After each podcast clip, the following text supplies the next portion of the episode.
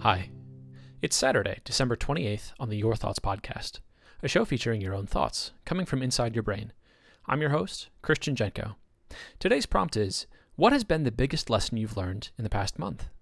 Enjoy the next two minutes of your thoughts.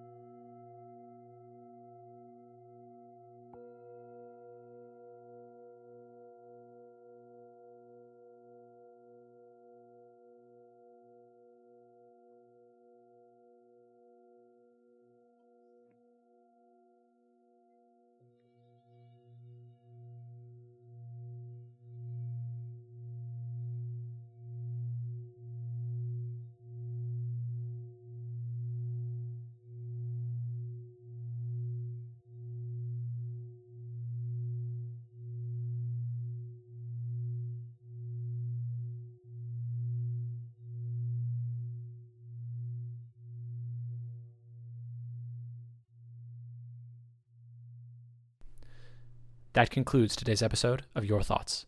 Today's episode is sponsored by calendars. Calendars, the most common way to visualize time.